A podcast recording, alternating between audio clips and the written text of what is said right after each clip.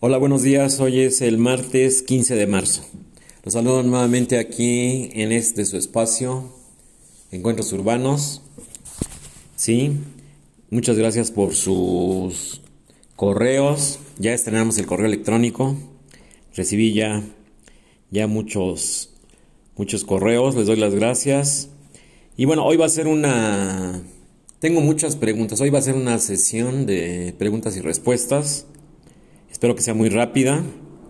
Eh, respecto al tema, al tema del día de ayer y el anterior, que es la enseñanza, universidades de enseñanza de la arquitectura, y el de ayer, que fue el de la magia de las obras de construcción. Hay un sinnúmero de preguntas, hay un sinnúmero de... Repito, me imagino que son este, jóvenes estudiantes de arquitectura o arquitectos recién egresados me, doy una, me atrevo a decirlo por el tipo de, de preguntas que me hacen. Entonces seleccioné, seleccioné lo, lo que a mi, lo que a mi juicio eh, hace un conjunto de la misma, de las mismas preguntas, de las mismas inquietudes, de las mismas dudas. Entonces condensé, condensé todos esos correos en, en una serie de preguntas que tengo yo aquí ya escritas las cuales, perdón, les voy a responder. ¿Sí? Y bueno, sí, aquí sí tengo, tuve el lapsus, no sé qué traigo yo con el 2020. Sí, la fecha de ayer, sí, ya revisé la grabación, sí dice, sí dice el lunes 14 de marzo del 2020. Entonces mejor ya no voy a decir el año. Sí, ahí, fue un lapsus, mil, mil, disculpas. Ahí traigo una fijación con el 2020, no sé por qué. Pero ahí me brota el inconsciente de algo, no sé, no sé qué sea. Y bueno, pues iniciamos la, la, la, charla con esta eh, serie de preguntas que, bueno, una que me llamó mucho la atención porque sí es constante. Y me dicen, Luis, ¿de veras son ciertas todas las anécdotas que cuentas? ¿Acaso así son las obras de construcción? O sea, me preguntan, ¿acaso así son las obras de construcción? Es tan complicado y tan... ¿Cómo me puso uno, una de ellas? Es tan complicado y tan, tan... No quiero mencionar la palabra terrible, ¿no? Porque no es el caso. Quiero buscar un sinónimo de esa palabra. Pues sí, tan, dejémoslo en tan complicado, ¿no? Entonces, bueno, no, no es que... No es que sea complicado. Y bueno, ya contestando en, sí la pregunta que si son ciertas, no, pues por supuesto que son ciertas, Como se dice coloquialmente, paga, paga uno caro la novatez, o como se dice en otros, en otros ámbitos, para, paga uno caro el noviciado, ¿no? Digo de noviciado porque es uno nuevo. No hay la experiencia de vida, no hay la, experiencia de la obra, no hay la experiencia... Y entonces, pues digo, volvemos a lo mismo. Todo es teoría, ¿sí? Y no porque sea yo reiterativo, ni quiero caer en lo mismo, no, no. Se están dando situaciones de, los planes de estudio, de los planes de las universidades, de los programas de estudio, de muchas situaciones en que se está llegando a una situación, llamamos, llamámosle así, bueno, yo la llamo así, de teoría pero a ultranza, ¿no? entonces, ¿a qué voy? A que todo es teoría. Entonces, bueno, un tabique, bueno, mide 7 por 14 por 28 y está hecho de una mezcla de, estratos de, tierra, es cocido en un, en un horno, se hornea el tabique y bueno, pues eso se utiliza y se traslapa. Y el concreto que es, pues por cada bulto le pones según tú lo quieras, obviamente la resistencia te la te la va a indicar el calculista si va a ser de 150, de 250 kilogramos por centímetro cuadrado, ¿sí? Entonces es, bueno, ¿qué proporción es la que es, no?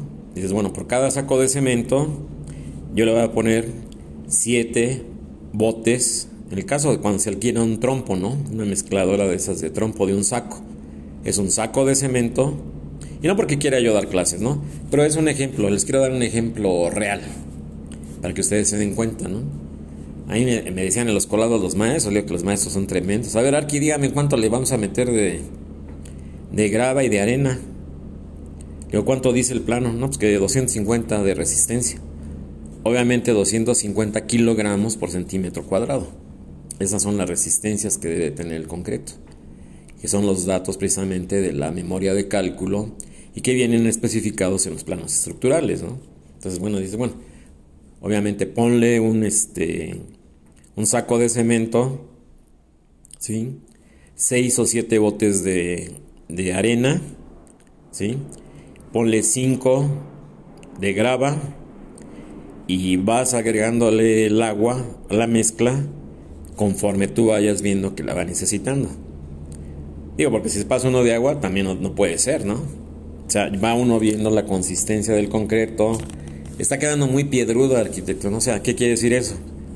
Que le está sobrando grava, ¿no? O tiene mucha grava, entonces le está faltando arena.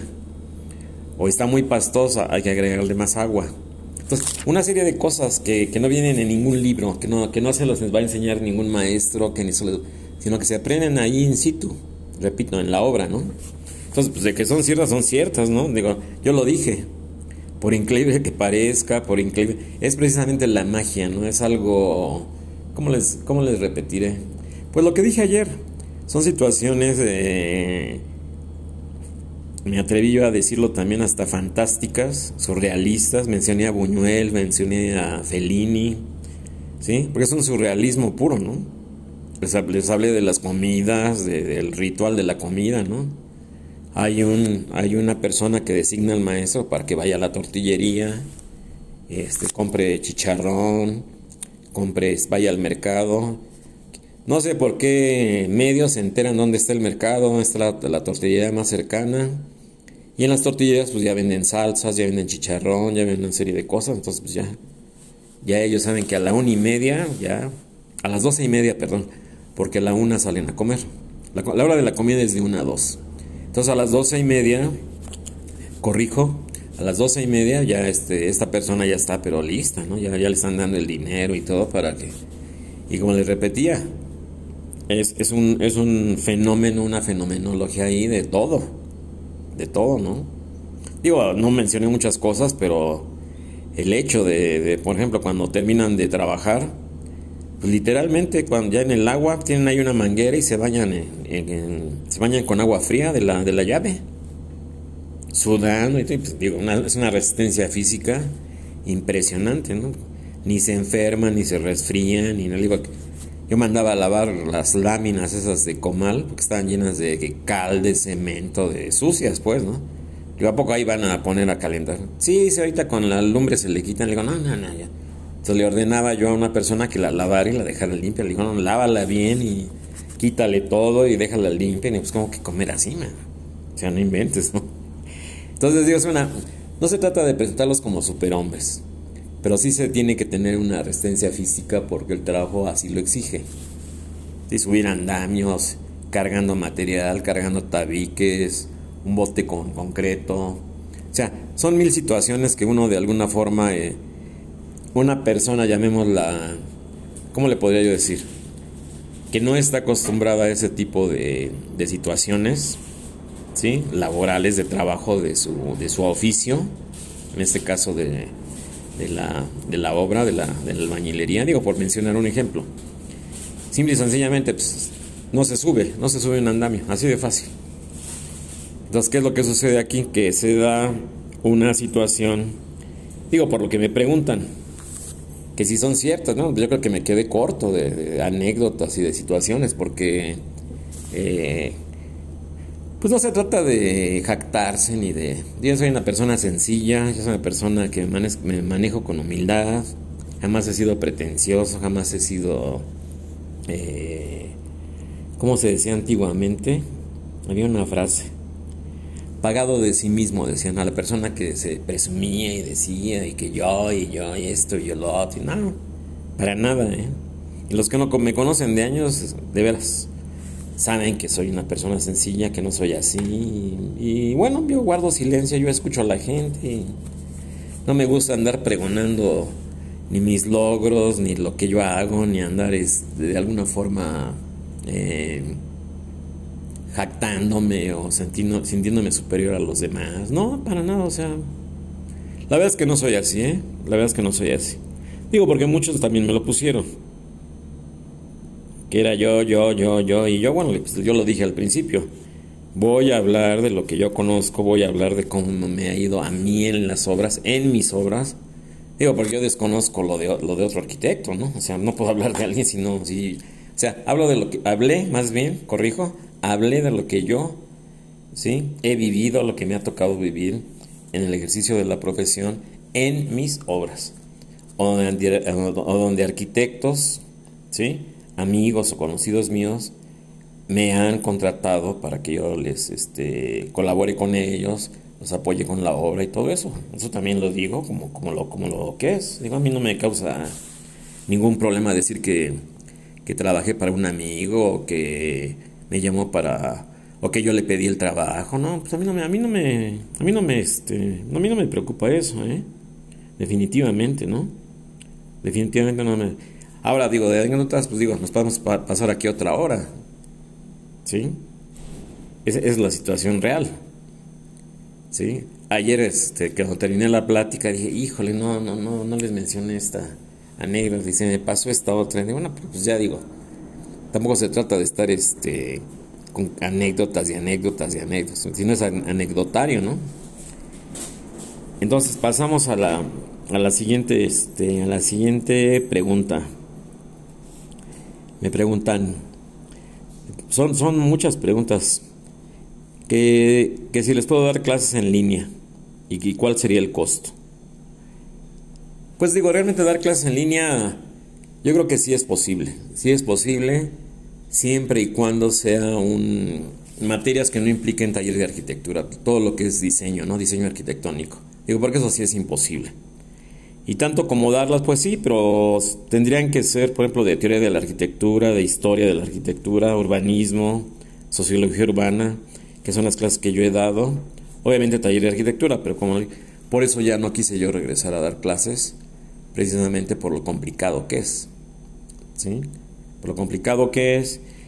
Y repito, y no quiero este, volver a... Mucha gente también se molestó, que por qué dije de las universidades, que por ética, que eso no se hace, que no sé. Es que tiene uno que decir la verdad.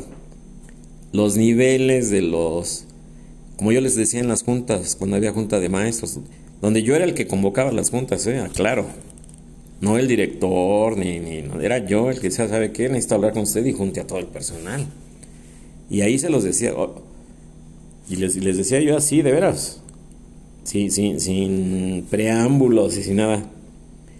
Lo ¿qué demonios les han enseñado a estos jóvenes que ya van a salir, que salen en octavo semestre? Porque no saben nada de nada, caray. Así de plano.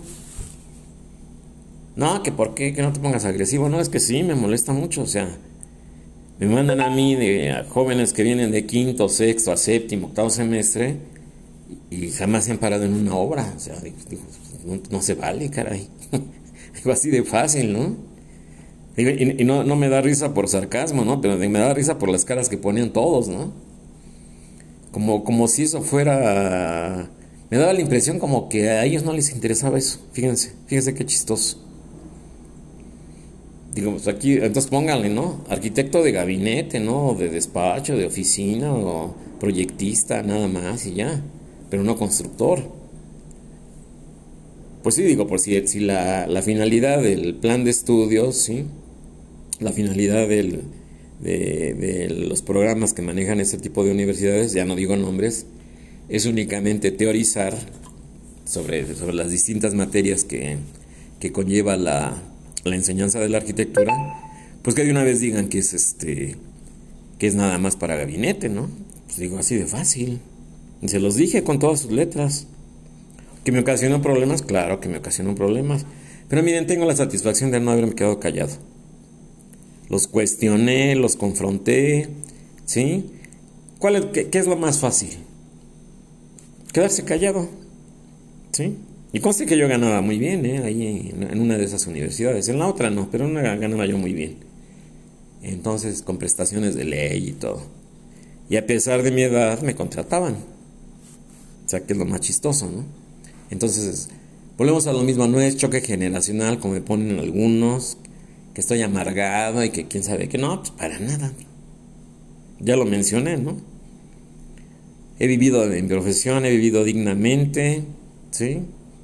Es dinero limpio, es dinero ganado limpiamente, no le he robado a nadie, no tengo necesidad de robarle a nadie, a ningún cliente, ni de inflarle precios, ni ninguna de mis obras se ha caído, ni siquiera se ha fisurado. No practico ya la situación esta de los vicios ocultos, ni, ni he robado seme, nada, nada, nada, nada de nada. O sea, de veras, lo digo con, lo digo con orgullo, lo digo con, como es, y sí, de, de alguna forma, eh, como me lo preguntan también, que si, que si, aquí está la pregunta, Dice, son tan difíciles las relaciones con los clientes en la obra, con el personal, los albañiles, los contratistas de aluminio y vidrio, los carpinteros, sí, por supuesto, claro. Claro que sí, porque siempre, si no sabe uno contratar, si no sabe uno revisar bien los contratos, todo, ya después le presentan uno otra lista, ¿no? Mucho más grande que el presupuesto que, que uno les aprueba, ¿no? De extras, los famosos extras, ¿no? Y ahora resulta que, que, que, poner los herrajes era extra, ahora resulta que poner, sobre todo los carpinteros, ¿eh? Bueno, cuidado o los del aluminio y vidrio. ¿no? Es que esto no estaba incluido. Y eso, esto, esto no estaba en el presupuesto original. Entonces le digo, no, ¿sabes qué? Me estás presentando una lista de extras, ¿sí? Tanto al carpintero como al que ustedes imaginen, de 15, 20 conceptos. ¿Sabes qué? ¿De dónde sacaste eso? Aquí está el presupuesto original que tú me, que tú me hiciste, que yo te aprobé. Entonces vamos a revisar esto contra lo que tú tienes hecho. Y sí hay extras, pero no son 15 ni 20. Son dos o tres o cinco, cuando mucho, ¿no? Es que aquí tuvimos que, quién sabe, es que aquí, bueno, eso va implícito en el trabajo. Ahora resulta que, que vas a cobrar extra eh, lo que es la fijación de los marcos de la ventana de aluminio y la colocación de los cristales y los, este, los vinilos, los empaques, las carretillas, o sea, pues digo, pues no inventes, ¿no? ¿De qué se trató? ¿Me quieres ver la cara y todo eso? No, sí es muy complicado, repito. O sea, todo lo llevo a, la, a las, este, a, las situaciones de lo que yo he vivido, de las anécdotas, y repito, no es el yo, yo. Yo hablo de mí, de lo que yo viví, de lo que me ha tocado vivir, de lo que sigo viviendo, porque hasta la fecha yo sigo viviendo de eso. Digo, me, me piden un proyecto, lo hago con mucho gusto. Es que nada más quiero el proyecto porque mi sobrino va a hacer la obra. Ok, aquí está. Encantado, les cobro mis honorarios, aquí está. Me cobro mis honorarios, hasta luego. ¿Cuándo me cobra por, visita de obra? Les doy un costo, me la prueban. Necesito que vaya cuando menos dos veces por semana. Ok, perfecto. Voy, eh, doy la asesoría con la visita de obra, cobro mis honorarios y hasta ahí. O sea, no hay nada mejor que la situación de la, de la transparencia y de, y de dejar bien claro. Ahora, Sí, de que es complicado, es complicado, de que es, porque aquí me lo dices, Luis, son tan difíciles las relaciones con los clientes. Bueno, los clientes ya lo platiqué ayer, ¿no? Toda la familia opina, los suegros, los cuñados, o sea, los llevan a las visitas de obra los sábados y no, hombre. Te están haciendo puras porquerías y mira aquí clavos tirados y la madera y nada, nada, hombre, olvídense. Olvídense, no. De veras unos, unos se dan por asustados. pero, no, no, no se asusten, ¿eh? O sea, no es para tanto. O sea, sí es difícil todo, pero entre más rápido entren ustedes a, la realidad de las obras, a los que lo han, lo han hecho, más rápido se van a dar cuenta, ¿sí? Y lo digo de veras con profundo respeto, de las grandes carencias que traen ustedes de conocimiento. Porque repito, lo digo con, todo respeto, sin ofender. Y no se trata de que es que yo sé, no, yo pasé por lo mismo. Entonces yo se los narré ayer. Yo pagué caro mi noviciado, hice mis pininos y todo eso. Y, y no, digo que, no dije ayer que todo me había salido de maravilla. Nunca lo mencioné. ¿Por qué? Porque no es así. Estaría yo mintiendo, ¿no? Entonces, entre más rápido los jóvenes que están estudiando o recién egresados pues le entren a la obra, como se dice coloquialmente, le entren a la obra, le entren al toro, agarren el capote y órale. sea, es, entrarle al ruedo. O sea, no ver los toros de, detrás de la barrera, ¿no? Del callejón o en el, en el primer tendido, ¿no? Hablando de términos taurinos, ¿no? ¿Sí? Eh, que es otro tema también que quiero tratar, muy interesante del, de la prohibición de, la, de, las, las corridas de toros. Entonces, pues bueno, entre más rápido lo hagan, de veras, este, a todos los jóvenes arquitectos, repito, que están por terminar, que están haciendo su tesis, que están recién egresados, yo ya no les recomiendo que estén en un despacho sentados ahí con el AutoCAD y haciendo ahí cosas. Váyanse a la obra, vayan, pídanle a los despachos o vayan. De hecho, váyanse a una constructora para acabar pronto, a construir, para que aprendan a construir. ¿Sí? Así, es mi mejor consejo, es lo mejor que les puedo yo decir. Ya no me alargo mucho en este tema, ya no me extiendo, mejor dicho, ya no me extiendo en este tema. Pero este, pero, pero sí. Entonces regresando al punto de las clases, pues yo creo que sí, sí, sí lo haría, sí lo haría, pero sería, sería un grupo que valiera la pena, ¿no? Digo, no sé, se los digo a los que me están proponiendo, no sé, hablar de 20, 25 alumnos, ¿sí? El costo ya lo veríamos, ya sería cosa que lo, que los, que lo platicáramos y que me dijeran cuándo están ustedes dispuestos a pagar. Y para mí eso no sería problema, ¿eh? El costo. ¿sí? Se, los digo con, de veras con humildad de rigor. Para, eso no sería, para mí no sería problema el costo. ¿sí? Si, si, si no hay las posibilidades de ustedes reales de pagar, yo con mucho gusto les doy las clases, o sea, sin, sin ningún costo, así se los digo, ¿eh? De veras. ¿Sí? A mí me encanta la situación, me llena mucho la... Es, es una es un satisfactor muy especial la transmisión del conocimiento y repito para los que me critican. ¿Sí? Es que tú dices que sabes y que no sé qué y en todo has estado y todo te ha pasado y bueno, pues sí, es que soy activo. Yo soy propositivo, yo no soy pasivo, yo no estoy encerrado en mi casa en cuatro paredes. Ni con la pandemia lo hice, con eso, con eso les digo todo. ¿Sí? Ni con la pandemia lo hice seguí activo en mis obras, seguí haciendo las cosas, seguí, o sea, de veras, ¿sí? Entonces, bueno, al que le parezca exagerado, al, al que le parezca que estoy hablando de más de mí mismo, que me estoy, uno, algún, alguien, al, alguienes, o algunos más bien dicho, me pusieron que, que este, que me estoy autopromocionando, no, para nada. Le repito, yo soy una persona sencilla de fácil trato. a mí no me gusta ser pretencioso, ni ostentoso, ni nada, ni... O sea, no me interesa, nunca he sido así. Y la gente que me conoce de años lo puede constatar, ¿eh? de veras. Los grandes amigos que tengo, también arquitectos, ¿sí? Ingenieros de todo, de todas las amistades que he tenido de diferentes este, carreras, eh, se lo pueden constatar, ¿eh? de veras. Así, así se los digo. Entonces, ya para cerrar lo de las clases. Siempre y cuando sí, sí, sí me interesa, pero que sea un grupo consistente, ¿sí? ¿Y a qué me refiero con consistente? Que no empecemos con 20 y al final este, solamente sean dos, ¿no? Digo, pues, digo, tampoco se vale, ¿no? Ni que estén ahí bostezando como me pasó en, en la universidad, ¿no? Estaban en pijama la clase de 8 de la mañana, en pijama, desayunando, conectados ahí vía Zoom y ni ponían atención, y este, ¿qué dijo el profesor?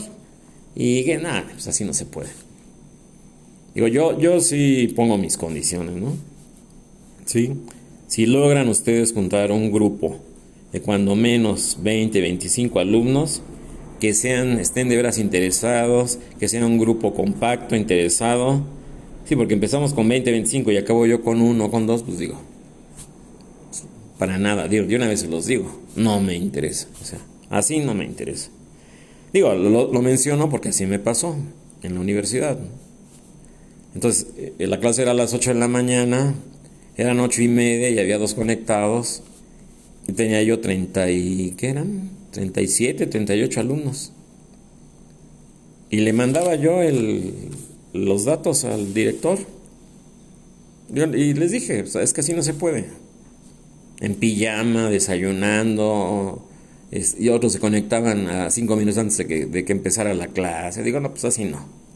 Si es así, de una vez se los digo, definitivamente no me interesa. Les agradezco su interés, pero así no me interesa. Yo no creo mucho en eso, yo sí creo en las clases presenciales, yo sí creo en la, yo sé que es una nueva tendencia, una nueva forma de enseñanza, pero, pero ya, ya, ya lo padecí, ya lo sufrí, es decepcionante, es frustrante, estaba yo ahí esperando, este, y uno conectado a las 8 de la mañana, ¿no? Después de repente otro, ¿no? Y ni siquiera en vivo me ponían una imagen ahí de su cara, ¿no? Y aquí estoy ya, profesor. Obviamente yo creo que estaban recién, de, se habían levantado, recién levantado, acaban de despertar, no sé, ¿no? Pero digo, bueno, yo, yo no creo en, en, ese, en ese tipo de enseñanza, ¿no? En lo personal, ¿no? Entonces digo, bueno. Sí, entonces, volviendo a la pregunta, cierro esta. Volviendo a la pregunta que si son difíciles las relaciones, sí, claro, ¿no? Con los clientes, bueno, hubo un caso, les comento así rápido, de un cliente que me debía sesenta y tantos mil pesos, más proveedores y todo eso y, y, aquí la pregunta es, dices, ¿cómo es posible que llegues a ese nivel de que te deban, ¿sí? ya con la experiencia que uno tiene, ¿sí? y, no, y no pares la obra o, hagas algo para no llegar a esos niveles? No, lo que pasa es que los clientes también son muy hábiles. Y va uno por la, la raya, por los pagos de los sábados, y sabes que cuánto es, no, pues este, 70 mil pesos entre rayas, proveedores, esto, este, te doy 40 y luego te doy 30. Y así, así se va juntando el dinero. Y bueno, les platico la anécdota. Hubo un cliente que me quería pagar un finiquito con un coche, ¿no? Ahí es donde hay otro, otro tema que no traté, ¿no? Los famosos finiquitos incobrables, ¿no? Y que ya no tengo dinero y que ya se me acabó y tú me dijiste que costaba tanto. Entonces después uno es el culpable, ¿no? No, no, no, pues estamos dentro de lo que yo te presupuesté de la obra. Te dije que la construcción de tu casa, de tu residencia, iba a costar este 5 millones de pesos. Y estamos en 4 millones 700 mil. O sea, no me vengas con eso de que te hice gastar más y que te quedas sin dinero. Ni... Entonces había un cliente que me pagaba con un coche.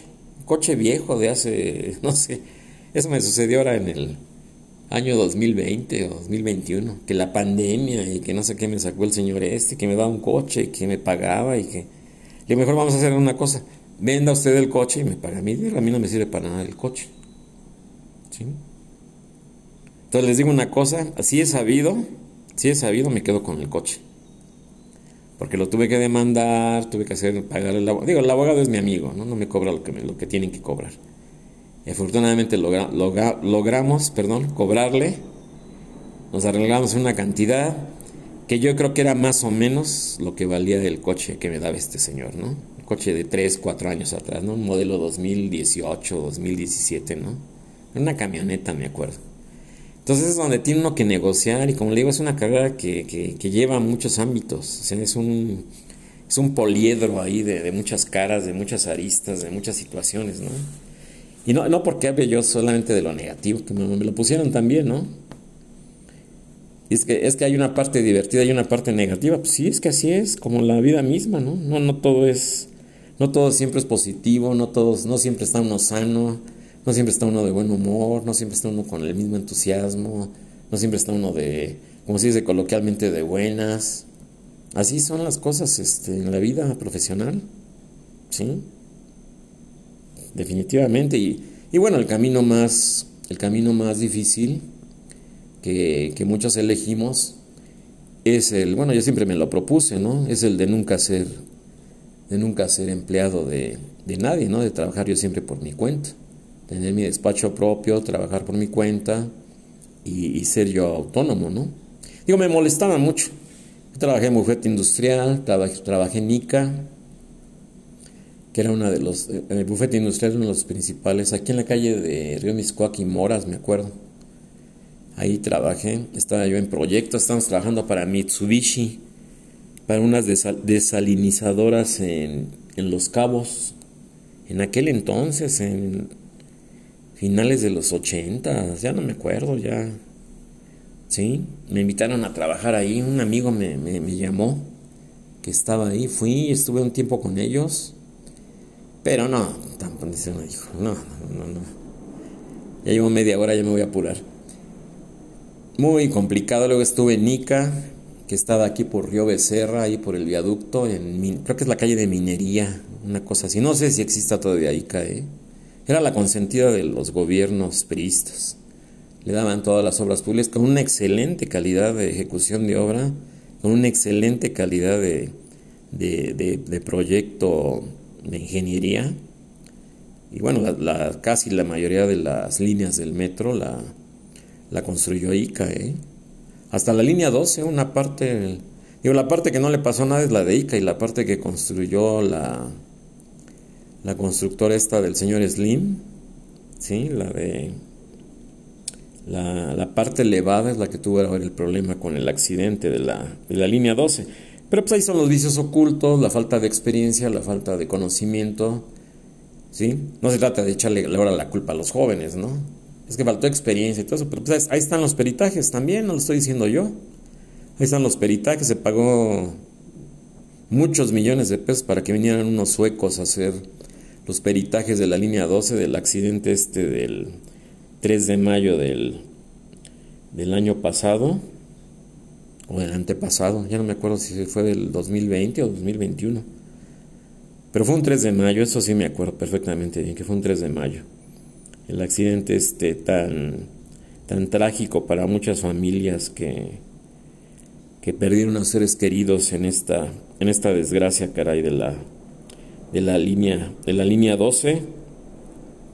Y bueno, la, la, situación aquí de lo que me preguntan también, de los finiquitos, de que cómo cobrar, bueno, pues ya se los dije en la plática, pues es una materia que no se da. Yo siempre abogué por las nuevas generaciones que llamaran a un eh, contador, a un eh, financiero, a un este, a alguien que supiera de economía, ¿no? que nos desentrañara, nos explicara la manera práctica de cómo cobrar o de asegurar el cobro de los finijitos, ¿sí? O asegurar el cobro de los honorarios, o asegurar el cobro de, de, los que son incobrables, valga la redundancia, ¿no? Cobros incobrables, ¿no? O finiquitos incobrables, como se le conocen coloquialmente.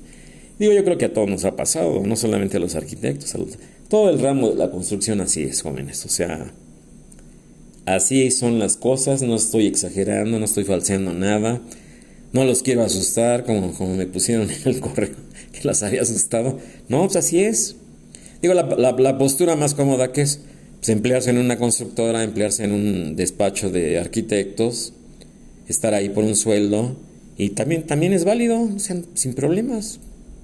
Llega la quincena, como hoy es día 15, ¿no? Llega la quincena, cobras tu sueldo, ¿sí? Llega el fin de mes, cobras tu sueldo y no tienes problemas.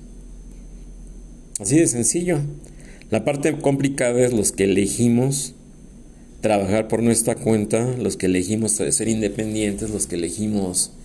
Eh, digo, a mí me daba mucha... Digo, lo digo con sarcasmo, a mí me daba mucha risa, risa que los jefes que yo tenía, eh, pues me daba mucha risa porque no sabían nada, ¿no? Yo les preguntaba y, me decían, pues, tú velo, es tu trabajo. Le digo, no, pero usted explíquenme. O sea, ya como que se las regresaba la que me aplicaban a mí en la obra los, los maestros, ¿no? El maestro de obras o el plomero, el del aire acondicionado, ¿no?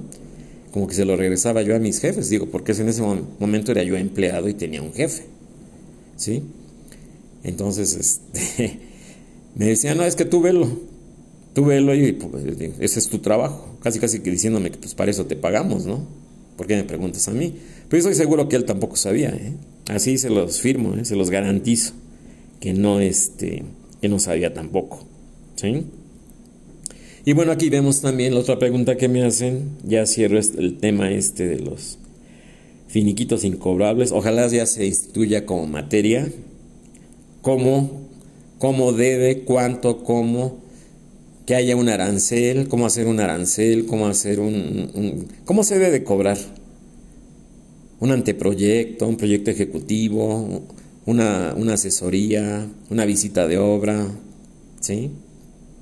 Todo lo que es, todo lo que implica la construcción. Es, que ustedes tienen una visión quizás muy idealizada, quizás muy, ¿cómo les podríamos decir? Pues sí, idealizaba, ¿no? De lo que, de lo que es la, profesión de la arquitectura. Digo, y qué bueno, ¿no? Yo también la tuve. Ya les, ya les comenté que los maestros nos decían que si nos poníamos listos, que si nos eh, eh, convertíamos en buenos arquitectos, en buenos constructores, nos íbamos a hacer millonarios, ¿no? Y en muchos casos eh, tengo amigos, tengo conocidos, y humildemente me incluyo, pues me fue muy bien. Me fue muy bien, ¿no? Además hubo una época, bueno, así es surrealismo, ¿no? Además hubo una época, como me decía un maestro de obras, si a poco no Salinas a todos nos hizo millonarios.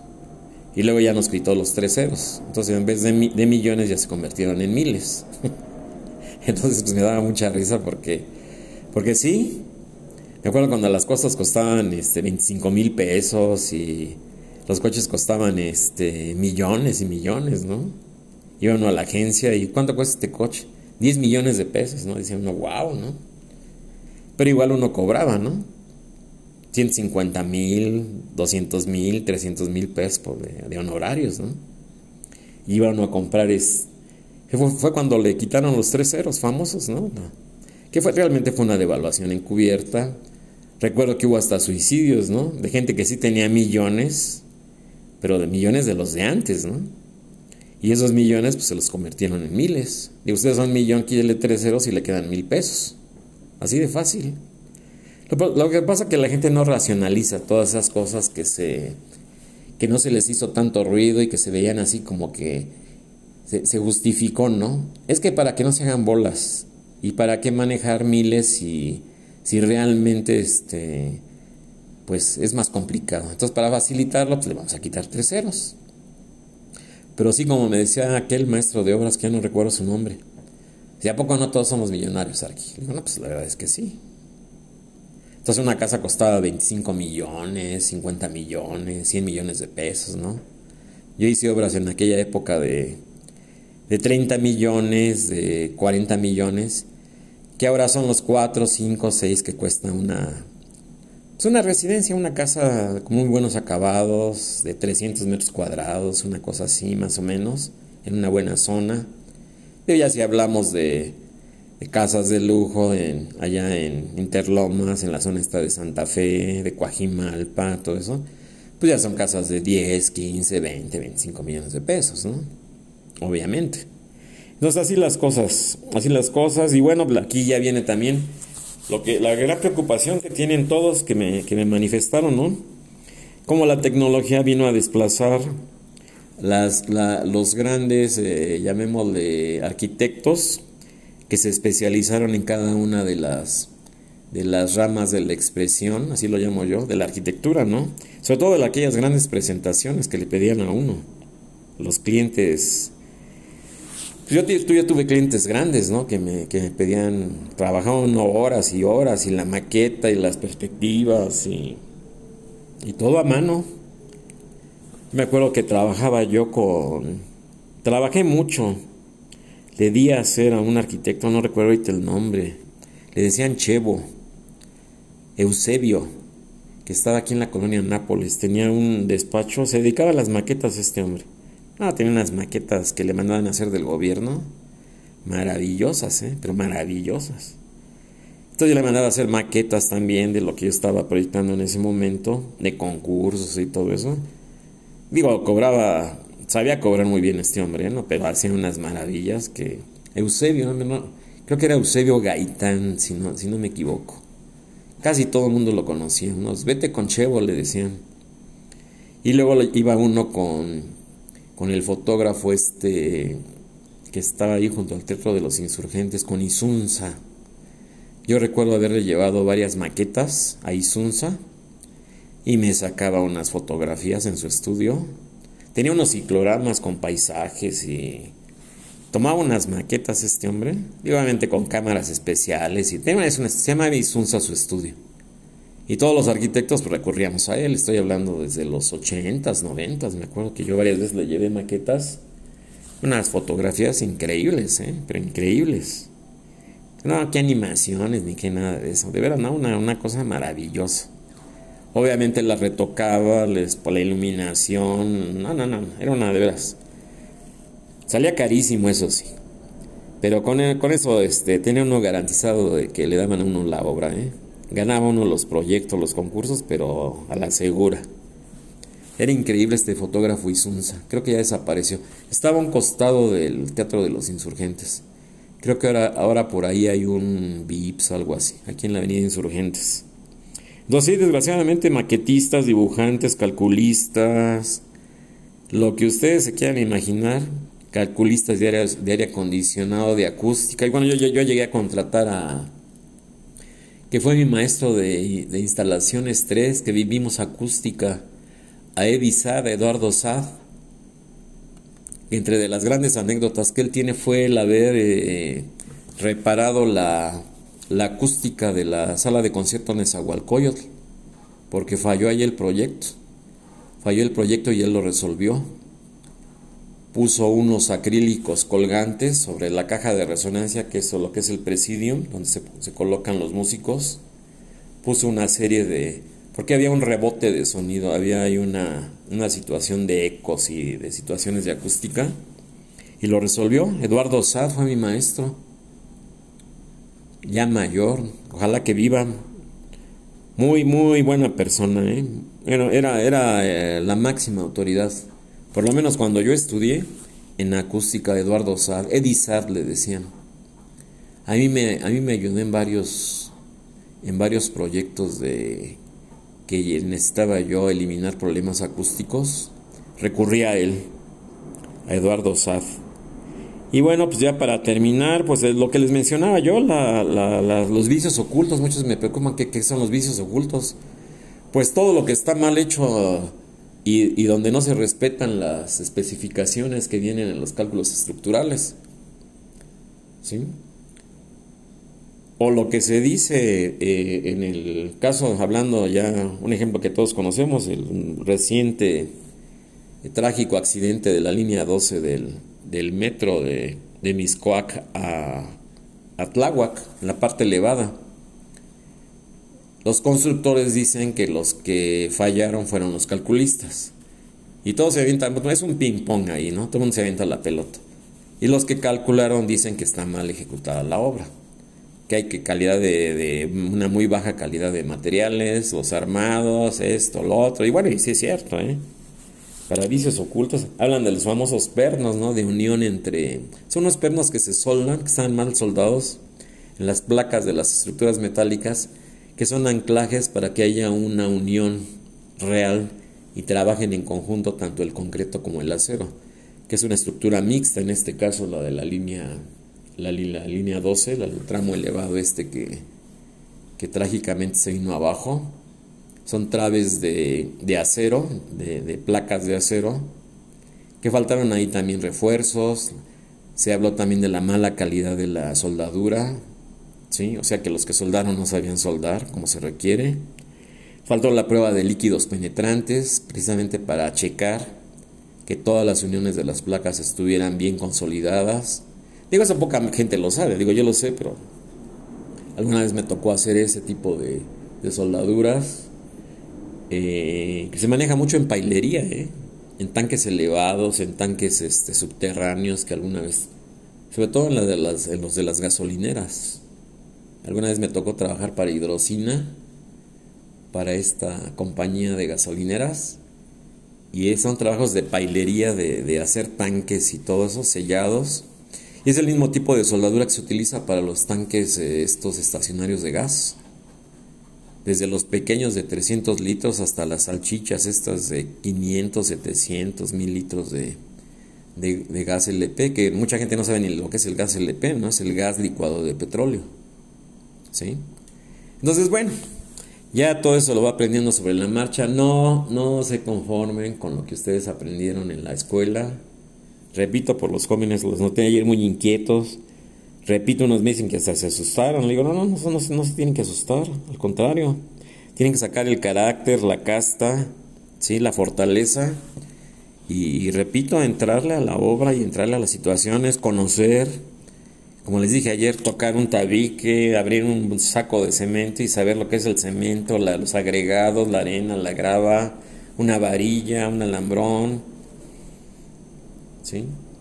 en la obra llevaba yo las visitas de obra a mis alumnos, cuando tenía yo la, oportunidad de que tenían obra, eh, obra, en ese momento y en ese momento también daba yo clases, los invitaba a mi obra. Vámonos ahorita a la obra. Y bueno, no sabía ni lo que era una cegueta, no sabía ni lo que era un, este, un cincel, ni lo que era un marro, ni bueno, bueno, pues ya es el colmo, ¿no? Imagínense, ¿no? Y no porque sea obligatorio saberlo. Sí, pero es como si le preguntan a un, si le preguntaras a un médico qué es un estetoscopio, ¿no? O un médico que no sepa medir la presión arterial. O un médico que no sepa hacer una sutura, ¿no? Una curación, o sea, digo, digo, es el colmo, ¿no? Pero así es, es la realidad, ¿no? Entonces, bueno, la, situación también está de la de lo que me escriben también, ya con eso cierro, ya son 45 minutos, ya con eso cierro la charla de hoy, de preguntas y respuestas. Sí, la situación esta que muchos me ponen, que entonces para qué ya estudian, que mejor ya se van directo a la obra, no. Es que aquí la situación está en que ustedes están viviendo una competencia muy grande, sobre todo los, los de las universidades públicas, que siempre no sé por qué, yo lo viví también esa discriminación se, le da preferencia a los egresados de universidades privadas. Eso sí es un hecho, eso es histórico, es un hecho real. A mí me tocó vivir esa discriminación. Y, nadie de la UNAM y nadie del IPN, ¿no? Únicamente queremos de la, de la Iberoamericana, de la Universidad de Anáhuac, de todas las que ustedes quieran y manden, ¿no? Las, las universidades privadas. Entonces, fíjese lo que son las paradojas eran precisamente los que menos sabían. Y, hablo de egresados, ¿eh? de arquitectos recién egresados con tesis y muchos con mención honorífica y, este, hasta doctorados, posgrados, este, maestrías y, y bueno, o sea, mucha gente cree que eso le va a producir mayor conocimiento, mucha gente cree que eso le va a dar mayor prestigio como arquitecto, Muchos creen que eso les va a permitir ganar mejor. Digo, porque también hay... Yo no inventé este, este sistema económico, ¿no? Entonces es obvio que uno ejerce una profesión y por, por, por, por medio de la cual, ¿sí? Reitero, por medio de la cual uno va a tener ingresos para vivir, ¿no? ¿Y qué es lo que quiere uno? pues simple y sencillamente vivir bien. después de tantos años de estudio, la obra no es nada fácil. dices, bueno, traje toda mi vida y no tengo nada, pues así como que está, como que platícamela, pues ahí se las dejo de tarea, ¿no? platícamela, platícamela porque ya no entendí nada, ¿no? Digo, el sistema económico así es, o sea, no, no, no, no, no, perdamos de vista eso, ¿no? Todo cuesta, alimentarse cuesta, vivir cuesta, todo cuesta todo, absolutamente todo, ¿sí? Y yo, no sé de, de, algún país donde vaya uno a la gasolinera, le llenen el tanque y le digan, ¿sabes qué? No es nada, es gratis, ¿no? Digo, eso no existe. O que vaya a ver un, un, especialista médico, a un oftalmólogo, al que ustedes quieran, y le diga al oftalmólogo, eh, ¿sabe qué, arquitecto? Pues no es nada, es gratis, ¿no? ¿No? Eso no existe. Entonces, ¿en qué caemos? en la situación esta de que se convierte ya en aquella anécdota que platicaba mucho el mi, mi, socio, ya les platiqué del arquitecto Mario Gordillo, ¿no? Le platicaba la anécdota, decía que en sus tiempos era clásica esa anécdota de... Él, aclaró, eh, daba clases en la universidad y formó muchas generaciones, pero él, él nunca estudió arquitectura, él era autodidacta. Sin embargo, estaba, está reconocido y tiene medallas de la UNAM y de las escuelas privadas donde dio clase. Entonces me daba mucha risa porque platicaba una anécdota, una, una de unos compañeros de, unos jóvenes compañeros de, de habían sido condiscípulos en la, en la escuela de arquitectura en aquellas épocas, ¿no? Me imagino que de San Carlos, ¿no? o ya de CU, de los primeros años de, de las primeras, valga la redundancia, generaciones egresadas de, del nuevo campus de CU, ahí en los años 50. Entonces decía que se creía, se crean ahí unas ciertas pugnas, ¿no? Porque decían, bueno, ¿cómo es posible que tú ejerzas si no tienes título y, y, este, qué haces aquí, no? Cuando muchas veces el famoso papelito pues ni faltase, ¿no? Así de fácil, ¿no?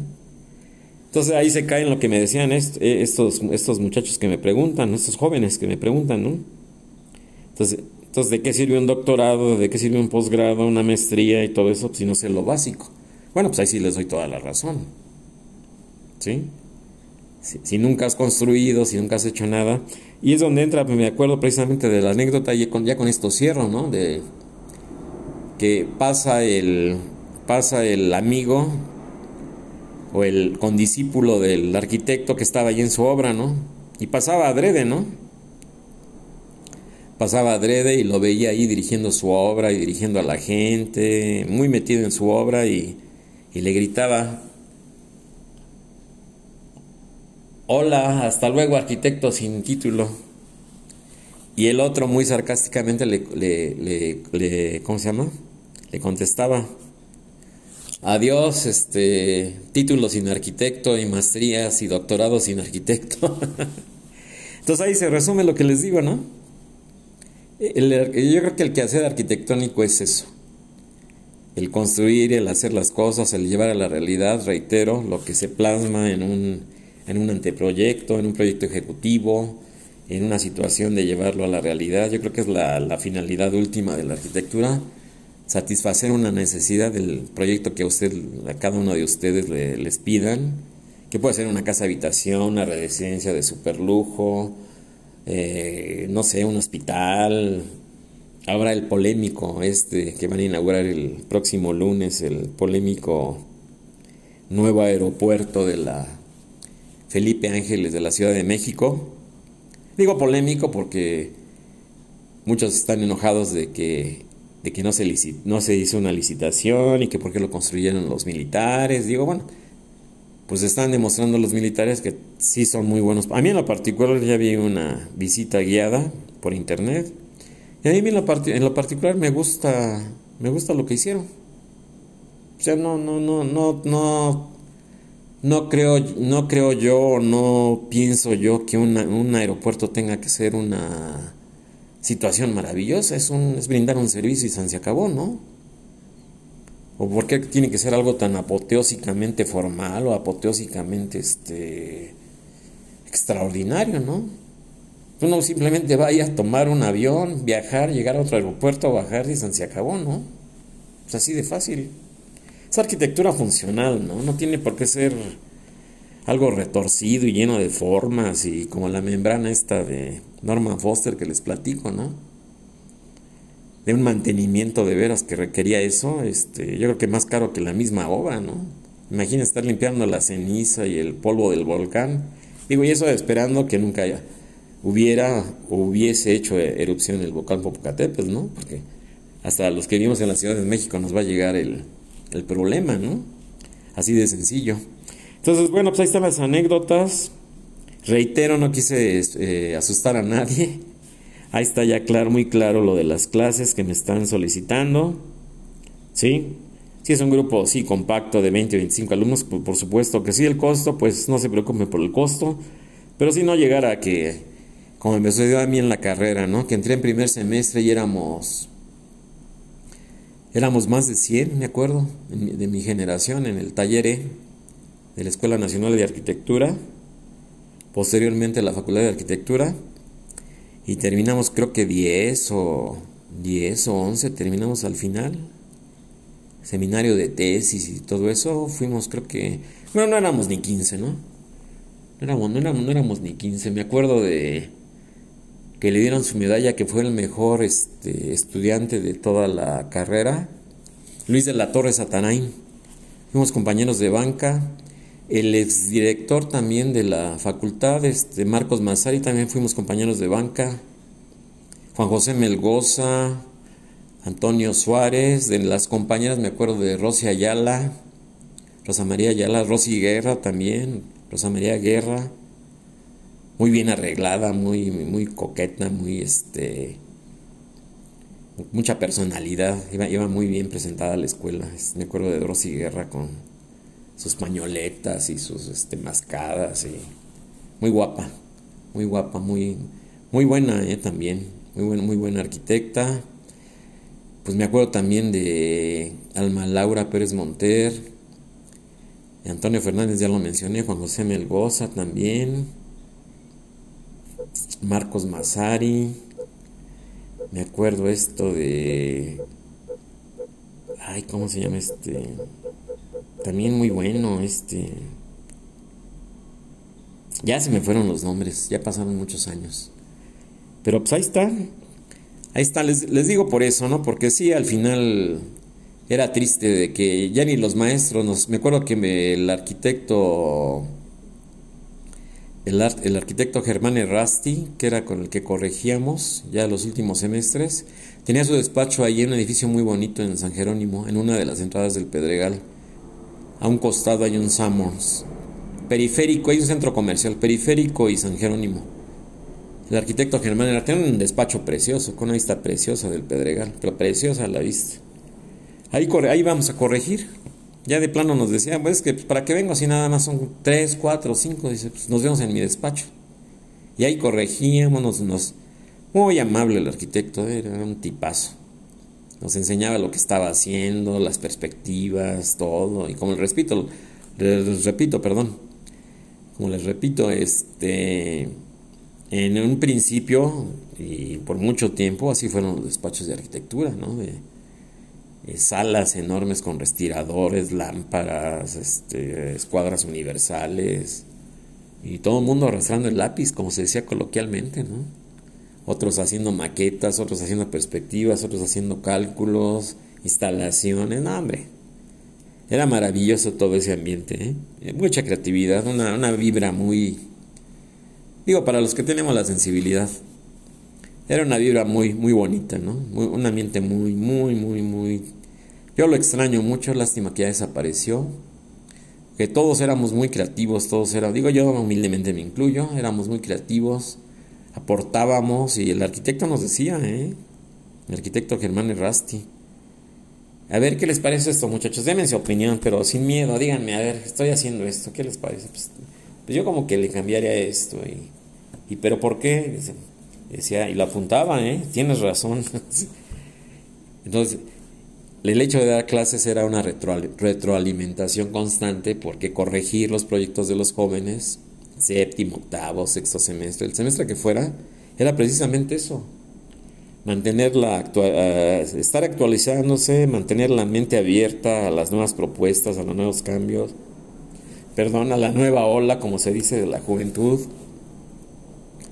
Y bueno, pues también darle espacio, como a mí me sucedió, que llegamos nosotros de, jóvenes y la vieja guardia, la vieja, la vieja generación de, arquitectos, amablemente nos dio el espacio a, a nosotros. Y asimismo yo, a las nuevas generaciones que son ustedes, amablemente también me estoy haciendo poco a poco a un lado para que ustedes retomen este su lugar. Digo, a mí yo, yo lo hice y también yo lo tengo que hacer con las nuevas generaciones. A mí mis maestros, mis los arquitectos, la gente mayor, se hizo un lado para que llegáramos nosotros y nosotros también debemos de hacer lo mismo. Hacernos a un lado para que entren las nuevas generaciones a ejercer el noble, la noble, la noble profesión de la arquitectura, con sus memoles y con todo lo que ya les platiqué.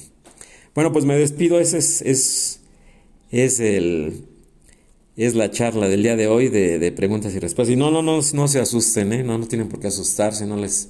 No es, no es tan negro el panorama, ¿eh? O sea, pero sí, sí, sí vayan a las obras, sí entrenle a la obra, como se dice coloquialmente, aprendan, conozcan, no se queden con la teoría, sean prácticos, digo prácticos de, estar en la obra, ¿no? No que voy a la obra 10 minutos y me voy, ¿no? Porque hace mucho polvo y hace mucho calor, no, no, no.